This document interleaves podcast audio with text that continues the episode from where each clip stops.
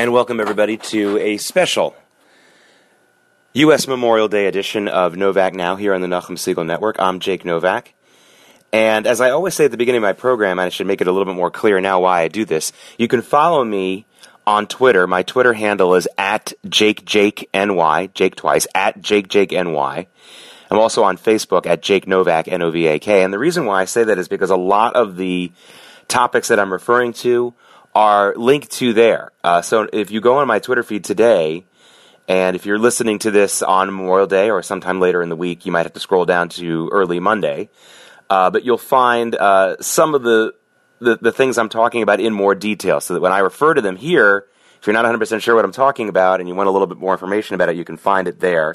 One of the nice things about social media is I can simultaneously uh, provide citations in a way that's a little bit more interesting than footnotes and uh, give people a little bit more of a chance to get into some of the things that I'm talking about because not everybody has the same experiences and can know uh, the facts uh, that I'm talking about. Um,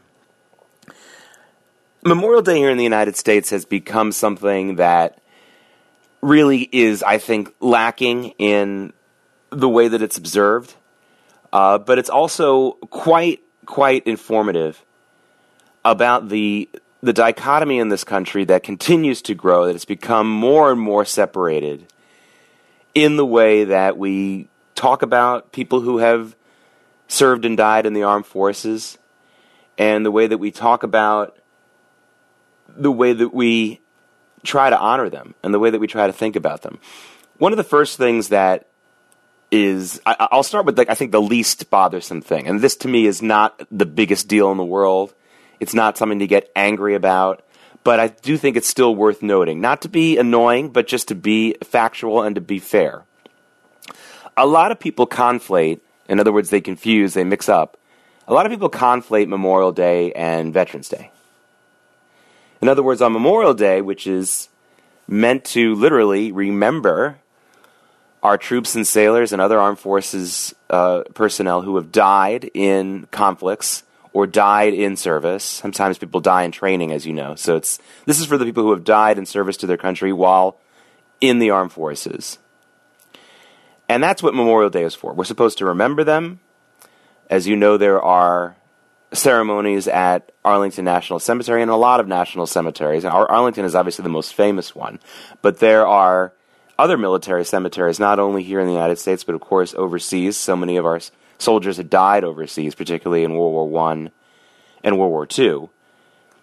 And as we approach another important day, and that's going to be next, uh, just a couple of weeks from now, less than two weeks from now, uh, when we hit June 6th, that's going to be the 75th anniversary of the uh, of D-Day, the landing, at, the Allied landing, landing at Normandy Beach, and there's a big, you know, there's a number of American cemeteries there. It's just so many men died, American men died there that they had to they had to have an American cemetery there. Um, anyway, uh, that's what Memorial Day is for, for American soldiers, sailors, troops of all kinds, personnel who have died in service particularly in our wars.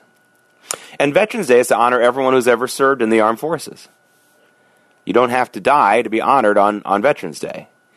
And again, to me, this is a small, it's a, it's a, it's a small thing. It's not the biggest problem that people conflate it, but I do want to make that clear because I think a lot of people um, make living veterans and active duty soldiers uncomfortable when they go over to them on Memorial Day and say, "Oh, on, on Memorial Day, I want to thank you for your service," and they're thinking about maybe a buddy or someone that they served with who did die in service, and they're thinking, "Boy, I'm not the person to be honored today." In other words, I'm not the one who the people like you and me who have not served in the armed forces and haven't had that experience aren't the ones who I think are made to feel uncomfortable on Memorial Day if they're thanked for serving because that's not the issue. The issue is not that we served, it, it, that somebody served. The issue is that somebody died. So, to me, that's a big issue. That you know, and again, not a big issue. That's just a, a, a fact that I think that people should remember. This is not the day to do that. Now, if you know someone who either served or is serving in the armed forces, this could be a good time to talk to them and say, Do you have someone that you serve with who died in service? And how has that been like? And how would you like him or her to be remembered? I'm here to I'm here to learn about it because that that's a nice that's a nice way to honor uh, somebody who is not only passed away but living in the armed services. So I think I just like to make that point because I think that it makes our active duty and living veterans uncomfortable to be honored and talked about on Memorial Day when they know that this is a this is a, a holiday or this is a day to to mark those who aren't as lucky as they were, those who didn't make it through. So just think about them. This is about them and not about correcting you and me. This is about making them feel a little bit better. You know, when I think about the United States Memorial Day, I'm sure many of you think about this as well. I think about how differently it's done in Israel. And we know all the reasons why it's so different in Israel, but just to go through some of the things that happen, just like on Holocaust Memorial Day, they sound that national alarm siren, and you have that dramatic video every year where people driving on busy highways pull over and stand outside their cars, and everything just stops for the time that I guess it's like a two minute uh, siren, and that's a big deal. It's just such an emotional thing, and it's really important uh, that that that people recognize fallen soldiers in that way. And I do really wish we did that in the United States. I think that that would be a, a small thing for us to do here uh, in this country, uh, just to remember our, our, soldiers. But as I am going to get into more detail about as during the course of this edition of Novak Now here in the Nachum Segal Network, what we're having, what we're going through in here in the United States is sadly this tremendous disconnect between those of us who have not served in the armed services those of us who don't have someone who we know who, who died in, in service to the country, and those of us who do. And Israel, of course, sadly, but also for the continuity of the nation, does. I mean, you're not going to find too many people in Israel who don't know someone who has been who has died either in a, uh, a military action or someone who's died in a terrorist attack uh, it's one of the things that has you know made Israel a very unique country, and it's very, very, very sad. But it's also, again, it's made it a contiguous nation in in in, in, in ways that you know it's a Jewish community. It's it's it's a Jewish state, so of course there's a lot of differences of differences of opinion, and there's plenty of political divisions in Israel. But that is one thing that just about every Israeli shares with the other another Israeli, and that is personal knowledge of someone who has died in attacks either, military, either former military attacks or terrorism. Of course, in some ways, it just doesn't seem to make a difference.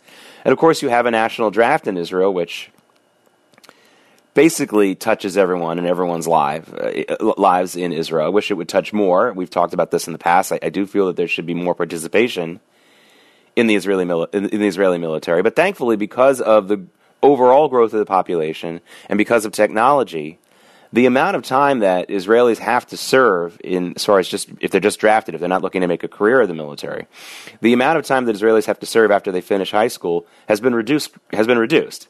Boys used to have to do a full four years. It's now less than three years, which is a huge difference. You know, talking about more than a thirty percent reduction in time. And you know, girls are still doing the basic two-year service, but of course, as you probably know, there are many different options for girls who go into, and I should really call them women, women who go into the IDF for their uh, obligatory service. So, how can we get to that point where Israel is without having to have a, a, such an addition, massive a, loss of life? I mean, if the percentage of American deaths were, were, were similar to Israeli deaths, and the way that people know someone who has died or a family that has suffered a, a bereavement because of, of, of wars, uh, obviously the United States would have to have a lot more dead troops, and we don't want that. But how can we find a way? How can we find a way to make more Americans aware of what it is like to be in the military, what it is like to make that sacrifice, and more importantly, I think, because it's a little bit of a happier resolution, to honor those who've already made that sacrifice. And how can we do that? How can we find a better way to do that? Well, there are some people here in the United States. It's not a hugely popular, it's not an immensely popular position. But there are some people here in the United States who want to see the draft reimposed. Now, this for me, I, I think ever since I was well too young to even be drafted, if there ever if there had been a draft in this country, has been a huge issue for me in things that I've written about, things that I've talked about over the years, both as an adult and even as a as a student, because I think this is not an open and shut debate. I do have a conclusion that I have pretty much not wavered from over the last 30 plus years since the time that I had to register for the draft. Uh, I registered for the draft right during my senior year of high school, like I was supposed to, and was eligible for the draft until I was 26, like you do in this country. But I have come to the same conclusion very, very regularly. But again, I don't believe this is an open and shut case. The draft has to be looked at from a number of different pos- uh, points of view. And I think that when we talk about the draft in this country, we mostly focus on the point of view of American culture. In other words, kind of like the topic i have begun and I'm going to focus mostly on this show, which is the cultural effect on this country. What is the fact that we haven't had a draft. What has that done to America's understanding of the of, of military service? What has that done for a lot of young people in this country who come out of high school and even come out of college without a lot of direction in life? We know about this now. For those of you who, lis- who are listening who have kids, um, hopefully most of you are, are experiencing a situation where they knew what they wanted to do and they have gainful employment coming out of college or high school and all that. But a big crisis that we're facing here in America, which has pushed the age of adulthood much later in this country, is the fact that you have a lot of kids graduating from colleges with big student loans and they still don't know what to, to do with their lives. And they don't see a purpose. And I really do feel, from a cultural standpoint, bringing back the draft might might help that. Now, again, I, I, haven't given you my conclusion about the draft, so don't jump to any conclusions yourselves about what I'm going to say about pro or con on the draft. But if we did have a draft in this country that was effective for students who don't go to college after they finish high school or after they finish college be effective for them, I think it would help solve some of the problems that we're seeing in young children who come out of schooling years in this country without really a purpose. You know, we are constantly telling our children, well, you need to do well in school and you should try to find yourself something that you like to do. But other than that, there's, there are going to be no requirements of you. We're not going. to, You know, listen, we've we've experienced this in the religious community. We know that those of our our our counter our fellow Americans who are not as religious have absolutely made that requirement, which was a requirement, which was a requirement for most Americans for many many years, no longer a requirement. We don't require our kids. Uh, this is my long way of saying we don't require our kids to to go to uh, religious services anymore, for the most part. That's not what we do in America. We don't require our, our children to really show a lot of respect and time and, and uh, I would say physical catering to their elders. Uh, there was a time when families would go and you would really almost slavishly worship the grandparents. You'd, you'd visit them every weekend and you'd do that. We don't do that anymore so much. A lot of it has to do with the fact that most of us live kind of far away from our grandparents in this country. We don't live that close. I don't know about most of us. That's kind of a Census Bureau question, but a good many, many more of us don't compared to the way it was 60, 70 years ago. So I do think the, tra- the draft would help that. I believe that for the poorest class of Americans, where fatherhood is a rarity, where boys and girls grow up without males in the home at a much higher rate than wealthier American families, uh, we know for a fact that the draft in the African American community in the middle part of the 20th century, in the early parts of the 20th century, was very positive. It brought African Americans into the working world. It brought African Americans in contact with fellow African Americans who were authority figures and who cared about their development. Um, I urge you, if you haven't seen, for example, the movie Hidden Figures, very good movie about the African American women who were involved in the NASA space program. And not to give anything away in the movie too much, I'm not going to have too much of a spoiler alert here, but it was just so refreshing to see a movie about African American life, a historically based movie about African American, uh, you know, one aspect of African American life in this country that wasn't all about victimhood and sadness and racism and all that. I mean, look, there were aspects of that, of course, but it was really uplifting. The film was uplifting and it kind of was the message was, hey, you work hard and you persevere and you can be very successful, even if you are a racial minority in this country. Even at a time more than 50 years ago when it was harder to do that. It was very, very positive. And there was one character in the movie who was a colonel in the army. And he's living in the community. He's not on a base somewhere only where you don't see him. He's, he's, a, he's an African American man who's a colonel in the U.S. Army. And yes, before the Korean War, the units in the American Army were segregated until President Truman desegregated the armed forces during the Korean War. And all of that, and you can talk about how there weren't, you know, black generals and black admirals. Absolutely, it's it's absolutely worth discussing. But the point is, is that there still were a lot of black high-ranking officers in this country, and there still are, and you know, there's even more now. But even at a time when African Americans couldn't reach management positions in the, the, the civilian world, because of the armed forces, they were able to reach high level management positions, at least in the command of other African Americans, and in many cases also white Americans after the Korean War. And that was a real positive thing. And the elimination of the draft has had a taken a toll on the black community. It's also been a positive. Now, here's where I'm going to make my argument about how my ultimate conclusion is that it is good that we don't have a draft. Because as we make, again, we make this argument in America 90% of the time, we're talking about how it affects the civilian culture in this country. So my two examples were just two of how the elimination of the draft has hurt the civilian culture in this country is that we've lost that sense of purpose that I think a lot of young people, both white and black, got from being in the armed forces and the perspective that it gave them.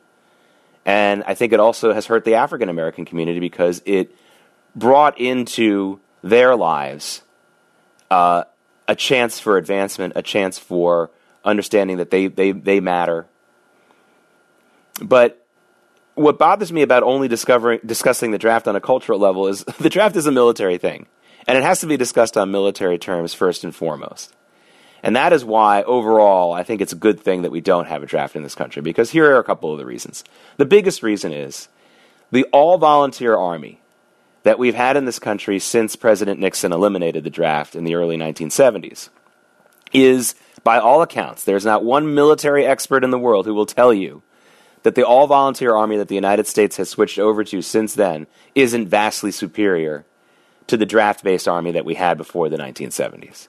So, in other words, if you're having a military draft so that you can protect your country and that you can have strong military, uh, then the point is you want to have a strong military, and the draft was making it weaker the draft was bringing in too many people who were not really fit for service for and many other many reasons. And the all volunteer army brings in people who are listen, there are plenty of people who volunteer who are not fit for service. I'm not saying everyone who volunteers and goes to the recruiting center is fit for service. But the, the, the percentages are off the charts better.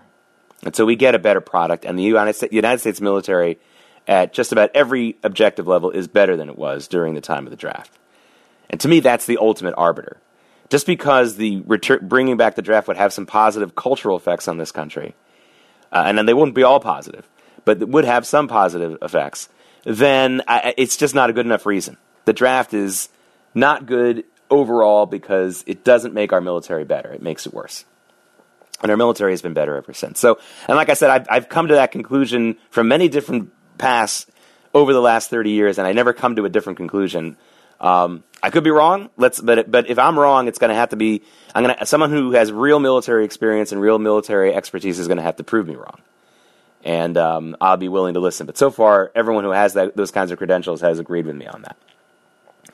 So where does that leave us here on Memorial Day? Where does that leave us in the, my, my the, the, the point I'm trying to make from the beginning of this program, which is this dichotomy, this the separation, this separate path that so many Americans are on right now. You have parts of this country where everybody knows someone who has served in the armed forces, and parts of this country where the opposite is true. Nobody knows anybody who's served in the armed forces. Nobody knows anyone who is serving in the armed forces. Nobody knows anybody who has been injured or killed in the in the United States Armed Forces.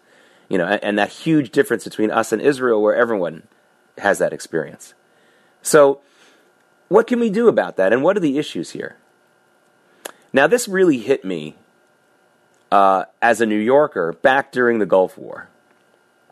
I remember there was a day I was off of work, but it was a weekday. It was a work day, but I personally had a day off. And I was walking around Manhattan doing some personal errands. And I spent, I, I, those of you who know me, I like to walk a lot. If I can walk miles and miles a day, I'm happy. And I'm, I walked, I mean, a huge amount of the island of Manhattan. I, I, I crossed on foot that day. And at one point, I had to go to the post office. So I had been walking into stores, I had been walking into offices, I had been walking uh, in public places and parks, And this was at the height of the Gulf War, and I wasn't thinking about the Gulf War because there was no representation of America. There was no inkling that America was at war at that moment at any of the places that I walked to until I got to the post office. And then I got to the post office, and then I saw a couple of things there. There were a couple of bins there, and very, very prominent signs at the post office in Manhattan. This was somewhere on the far west side, not the big post office behind Penn Station, but somewhere in that area.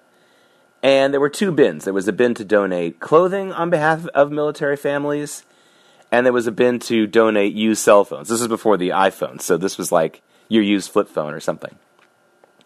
And I thought to myself, my goodness, I've just spent the day walking up and down the largest, most populated city in the United States of America. And there was no, you would have no inkling in the world that we were at war, that almost all of our armed forces were engaged at that moment in a war. And it wasn't until I got to the post office, you know, uh, a quasi official government agency, the post office will go on and on about how they're independent. But of course, they have all their bills paid for by the government, so I'm not going to give them a pass on that. It wasn't until you got into a quasi government agency like the post office that you even knew we were at war. And I felt really bad about that.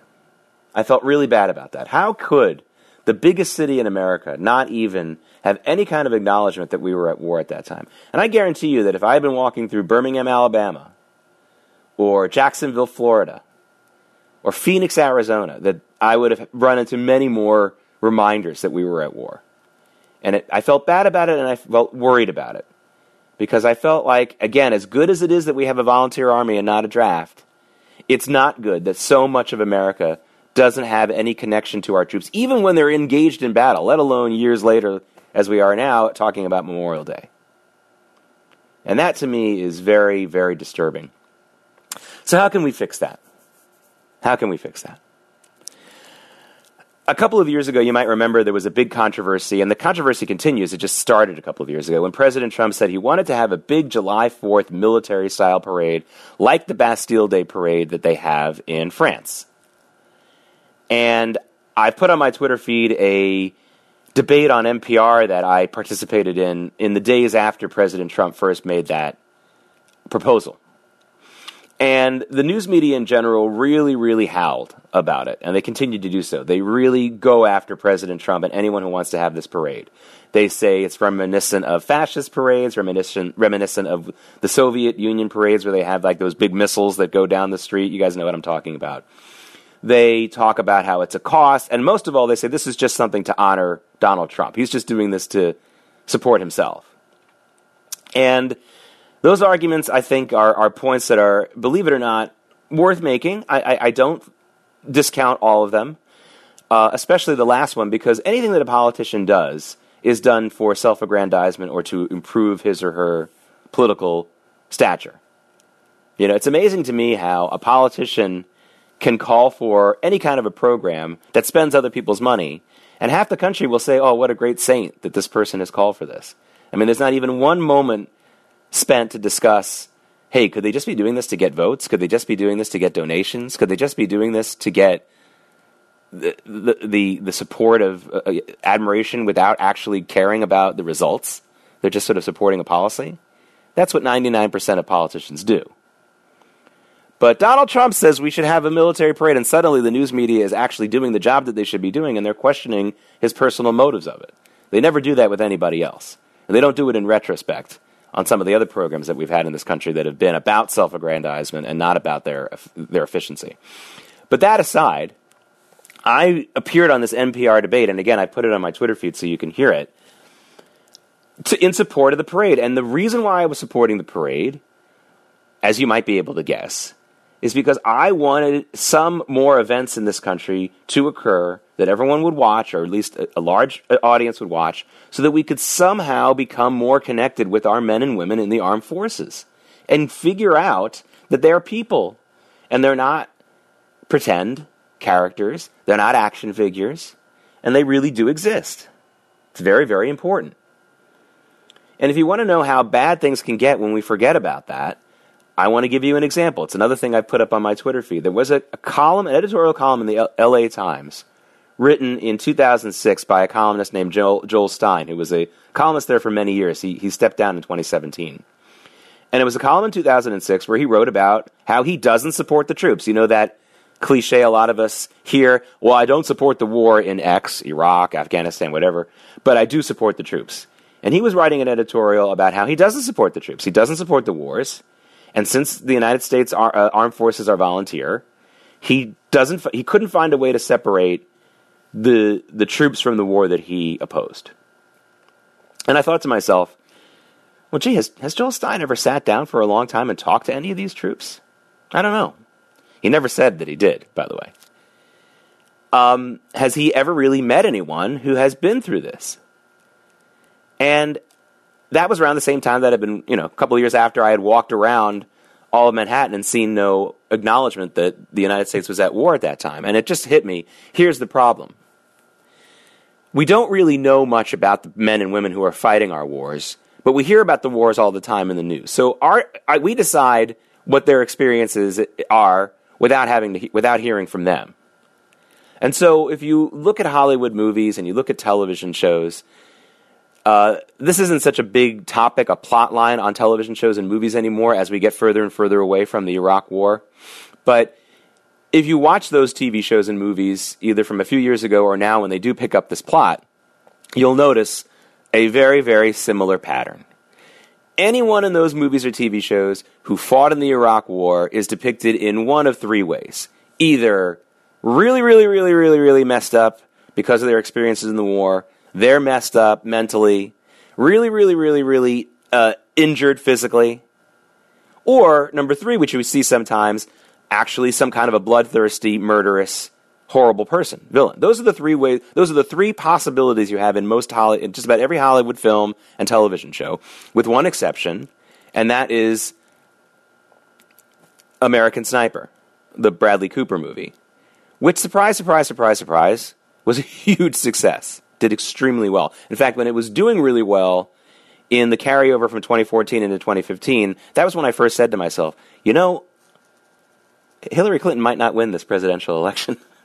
there's there's enough feeling in this country from the folks the folks who really loved that movie and saw it more than once. I don't think they're Hillary voters. So it was an early indication to me that something different might happen.